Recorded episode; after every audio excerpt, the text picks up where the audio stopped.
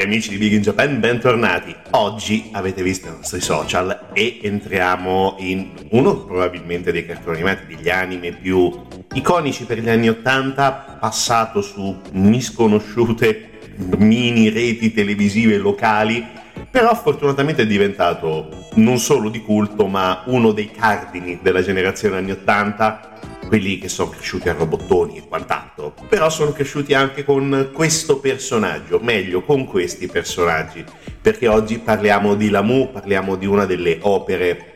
più famose di Rumiko Takahashi, quella probabilmente che ha aperto le porte del successo internazionale, globale e in certi versi anche interplanetario, visto il tema di questo manga, prima e poi anime, perché Lamù è un pezzo della nostra storia, della nostra cultura, sia fumettistica che ovviamente dal punto di vista degli anime. Allora, dobbiamo parlare anche un po' di quello che troviamo almeno all'inizio della prima puntata dell'anime, perché noi conosciamo un personaggio che possiamo tranquillamente definire hentai, uno sporcaccione, il classico ragazzino delle superiori giapponesi, totalmente inetto, totalmente incapace di relazionarsi con il mondo, con una sconsiderata passione nei confronti delle donne. Hentai, sporcaccione, né più né meno. Tutto inizia in maniera piuttosto bislacca, perché viene colpito da una palla da baseball mentre lui sta sbavando letteralmente nei confronti di una ragazza che passa lì vicino, e incontra anche un monaco piuttosto bizzarro che gli predice il dramma più totale. E il dramma più totale, lui ovviamente non ci crede, avviene da lì a poco, in pochi secondi, perché viene letteralmente rapito da due loschi figuri, viene riportato a casa. A casa gli raccontano che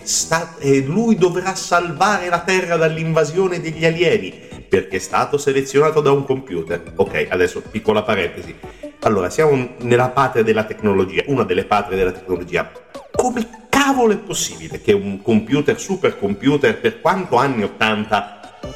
possa aver scelto Ataru. Ataru è un invertebrato, è una persona senza una qualsiasi fibra morale, è solamente innamorato delle donne, per dirla in maniera gentile, e infatti lui viene, diciamo, anche circuito dalla povera Shinobu, una sua compagna di classe che sta sempre a casa sua, insomma il solito casino alla giapponese, dai, ci siamo capiti, e lei promette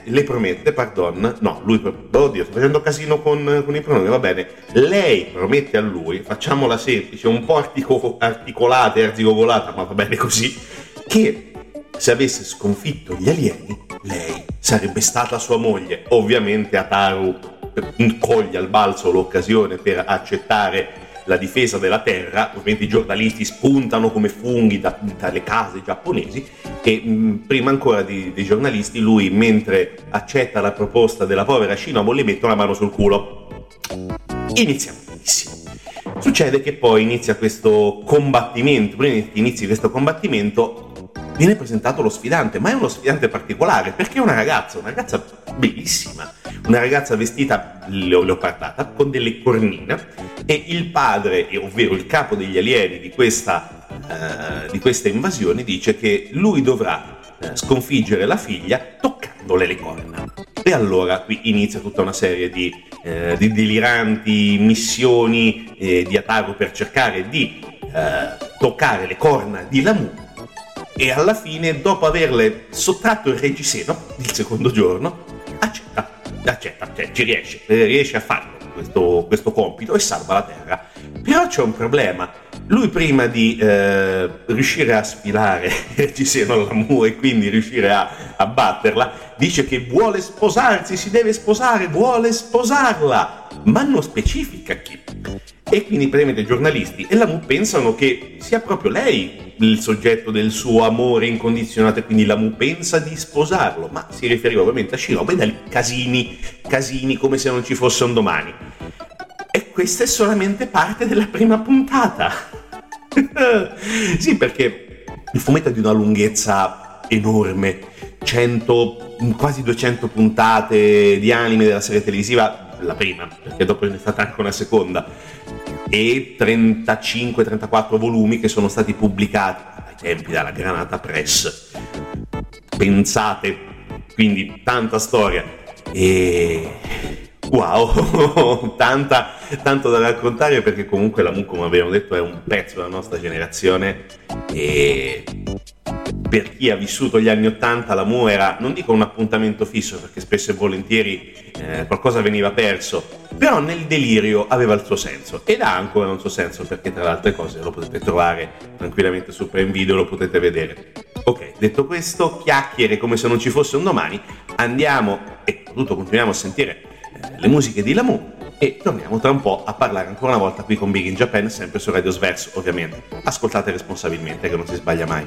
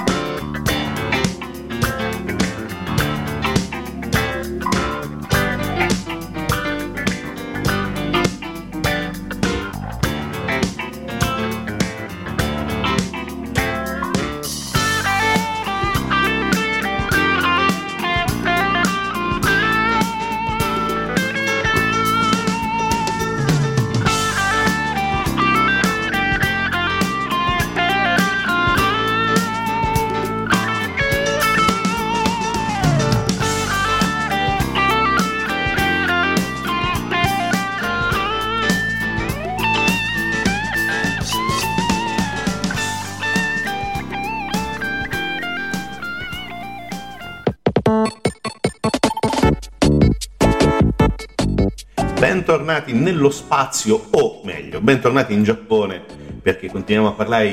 parlare di Urusei Yatsura, traduzione spicciola, quelli del pianeta Uru, o se preferite i tizi della stella Uru, uguale, più o meno siamo lì, perché questo è il titolo originale di Lamù. Lamù, la ragazza dello spazio, la versione ovviamente italiana per semplificare, anche perché cos'è Uru, il pianeta, la stella Uru, cos'è? È il pianeta dove viene Lamù. Lamù è un'aliena, ok, d'accordo, però ricalca, diciamo così, in maniera molto ironica la cultura Oni dei demoni giapponesi, con queste cornine, con tutta la famiglia con le cornine, tutti i personaggi che girano intorno a Lamù e soprattutto intorno a questi tizi del pianeta Uru, della stella Uru, hanno le cornine, quindi hanno, diciamo, una caratterizzazione ben precisa. Come abbiamo detto, il coprotagonista è un hentai, è un ragazzo totalmente invertebrato. Il povero Ataru Moroboshi è la vittima designata di tutte le avventure, tutte le peripezie che Lamù gli mette davanti. E ovviamente un fumetto che è uscito nel 79 per avere in Giappone relativamente subito per i tempi, anche per adesso, diciamo, una trasposizione in anime dovrebbe aver avuto un impatto piuttosto importante, e ce l'ha avuto, ma è stato fortunatamente il cartone animato, l'anime, a renderlo immortale. Fuji TV guardò lunghissimo, capì il potenziale e, tra virgolette, sfruttò il momento e creò qualcosa di fondamentale. Però c'è anche da dire che ci sono anche molti personaggi all'interno della serie animata che hanno avuto un peso specifico notevole. La character designer Akemi Takada, che è stata in grado di creare dal punto di vista animato un qualcosa di assolutamente riconoscibile. Di lei poi ricordiamo anche Kimagure e Orange Road. Traduzione italiana è quasi magia Johnny. Non discuto, non ne ho parlato, ne parleremo, anche perché parlare di Orange Road bisogna avere un sacco di tempo. Poi l'incantevole Crimi, cioè qualcosa di assolutamente unico dal punto di vista del design dei personaggi, e poi anche dal punto di vista della regia. Se voi pensate che 130 episodi circa sui 195 della prima serie sono stati diretti da Mamoru Oshii, pensate cosa ho appena sentito. Sì, esatto, Mamoru Oshii, la persona dietro Ghost in the Shell. La direzione di Oshii per gli anni 80, per l'inizio degli anni 80, era riconoscibile, era moderna, era qualcosa di assolutamente innovativo, assolutamente movimentata, ipercinetica. Non erano tra virgolette solamente i disegni che si animavano, ma è anche l'idea di una regia con spostamenti di camera che davano anche prospettive diverse, delle fughe verso l'alto, e dava anche proprio l'idea del rumore che comportava essere vicino alla Lamù. Iconico è, diciamo, iconica è diventata la scarica elettrica di Lamù, e il povero Ataru che deve sopportare i 70 miliardi di volt, di watt, di tutto quello che vi pare che Lamù quasi quotidianamente gli riversa addosso. È indubbiamente fondamentale ricordare che Lamù ha avuto successo anche grazie al talento di queste persone, e poi ovviamente anche di una serialità capace di raccontare delle peripezie al limite, anzi ben oltre il limite dell'assurdo, perché se noi consideriamo, come abbiamo detto prima, la possibilità di un supercomputer che sceglie l'essere più netto del globo per salvare le chiappe al pianeta Terra, beh, allora partiamo veramente bene. Dal nostro punto di vista di appassionati e di spettatori partiamo benissimo, perché sappiamo che succederà l'impossibile. E questo è fondamentale, perché comunque ad oggi, continuo a dirlo, l'ho detto prima, è ancora un mito questo anime, è un fantasy, fantascientifico, comico e soprattutto anche romantico da un certo punto di vista, perché c'è questa specie di triangolo spaziale che poi si allargherà, diventerà un casino furibondo. Quella che poi diventerà anche una sorta di cifra stilistica di Rumiko Takahashi, perché poi dopo con Ranma, diciamo che prenderà spunto da alcune delle situazioni di Lamù per poi ovviamente trasformarle in chiave anche in questo caso animalesca trasformista arti marziali in quello che poi è diventato probabilmente il suo manga di successo per definizione, ovvero Ranma mezzo. Però comunque Lamù è stata la parte fondamentale che ci ha permesso poi di conoscere tutta la grande fantasia di una fumettista, di un artista capace di appassionare tanti di noi e soprattutto capace di generare un fandom devastante, perché molti sono i cosplay che vengono individuati durante le varie convention, i vari Comic Con, dico un termine generico, però comunque tutte le varie occasioni, una Lamù almeno la troviamo sempre, possibilmente troviamo anche un povero disgraziato Ataru che viene mazzolato 11 volte su 10. C'è anche da dire che non si è fermata la produzione di Lamù dal punto di vista degli anime, perché è data anche con molti OAV, se non ricordo male 6 o 7, il primo uscito proprio nell'83, quindi subito sul pezzo, e poi dopo tante altre cose di cui probabilmente parleremo tra un pochino, perché comunque dobbiamo parlare anche finalmente di chi ha composto le anime, le musiche dell'anime e così via. Ok, noi riprendiamo un pochino fiato, torniamo ad ascoltare la musica di Lamù e ovviamente restate su Radio Sverso sempre con Big in Japan.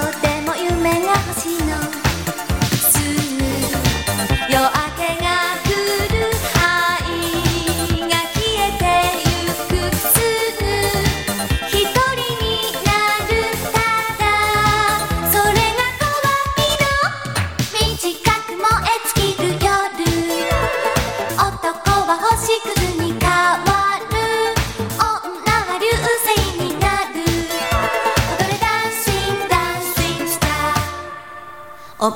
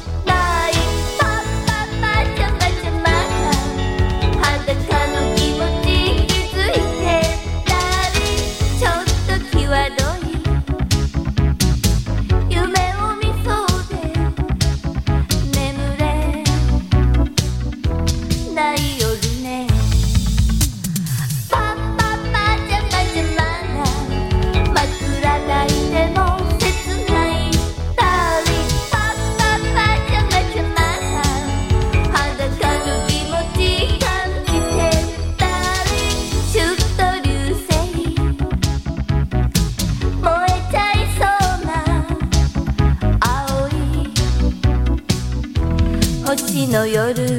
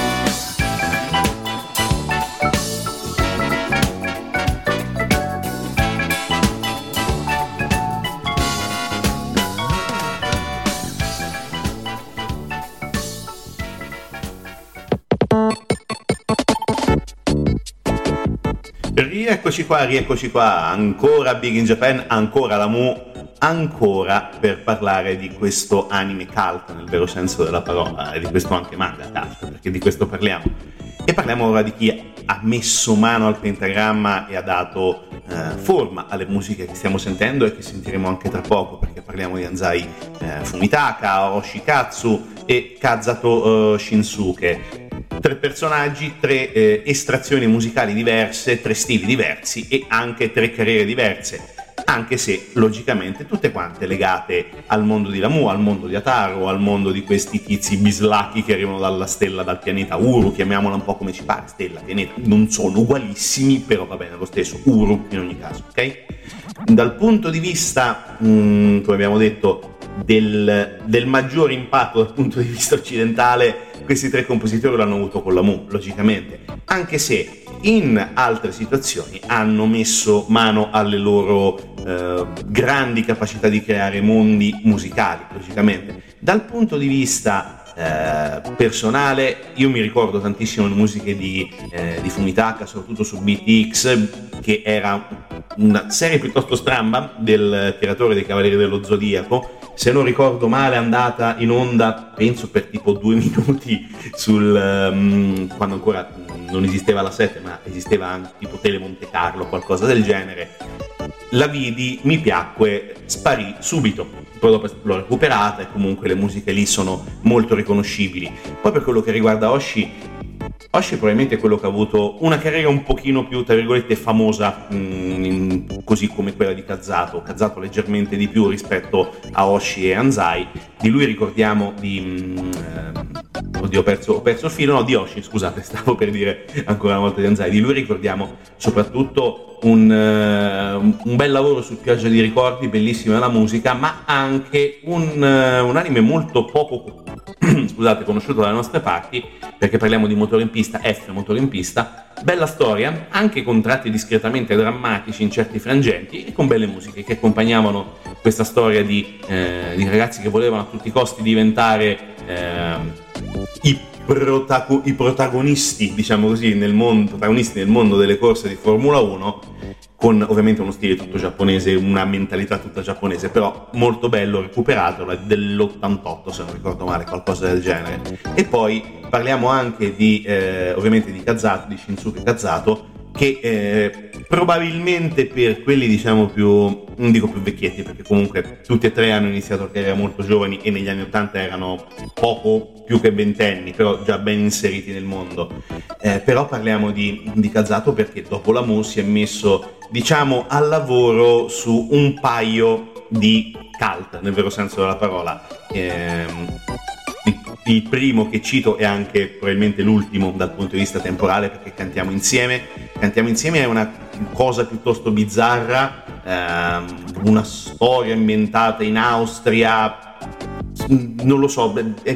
sembra molto, molto stramba come situazione, una versione Heidi in salsa religiosa, perché questa ragazzina si vuole dedicare la sua vita a Dio, si chiude in un convento, diventa la tutrice di una famiglia e praticamente è questa la storia, grosso modo, la storia della famiglia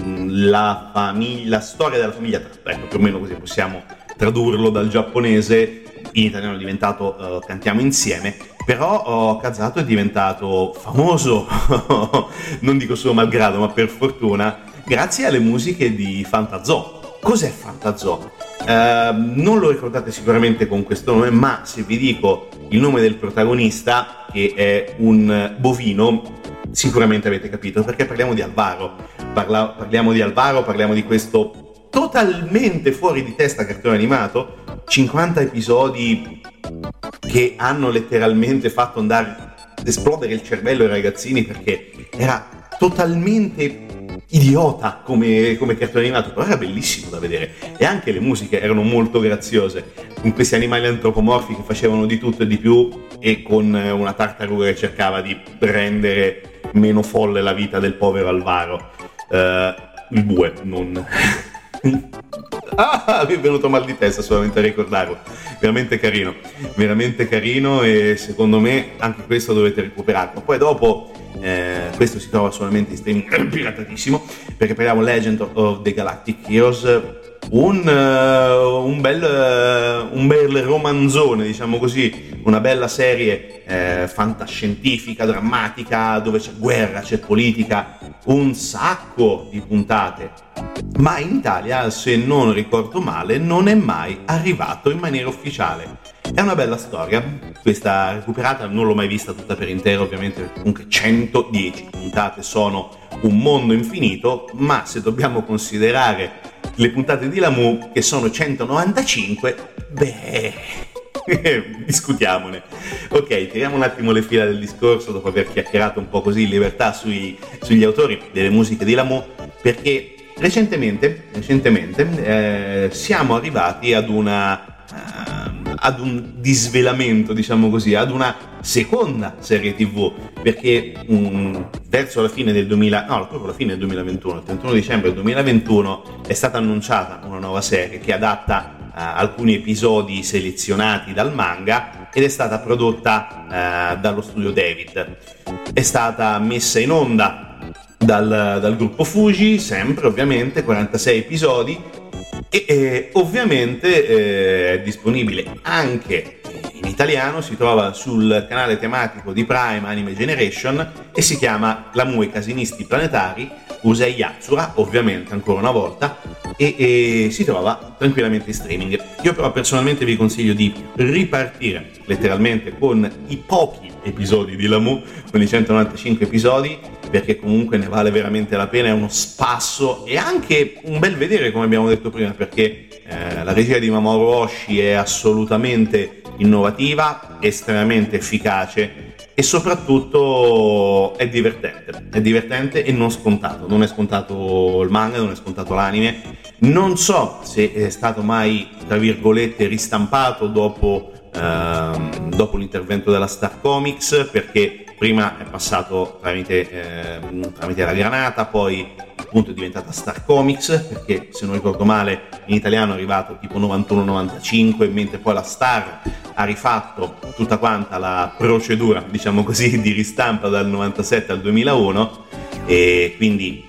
non credo che sia stato poi ristampato ulteriormente e sinceramente non so neanche quanto difficilmente o facilmente si possa trovare, però magari qualcuno ha fortuna e trova in qualche bancarella nel mercatino dell'usato tutta la collezione di Lamù, tutti i fumetti di Lamù, ragazzi, sono 34 volumi in giapponese, 48 in italiano, spendeteli due soldi, ne vale la pena. Detto questo, noi ci sentiamo per la prossima puntata, che ai noi sarà l'ultima, o forse va bene per voi, però va bene così, nonostante il buco di qualche mese nel frattempo. Ok, adesso sentiamo l'ultima canzone dalla colonna sonora di Lamù, dalle colonne sonore di Lamù, perché in 4, tra virgolette, serie ce ne sono state tante di musiche iconiche. Ovviamente la prima che abbiamo sentito è la sigla originale in giapponese, bellissima. E adesso noi, come abbiamo detto, appuntamento per la puntata ai noi finale di Big in Japan per questa stagione. Ci sentiamo la prossima settimana, domenica prossima, e mi raccomando, continuate ad ascoltare responsabilmente.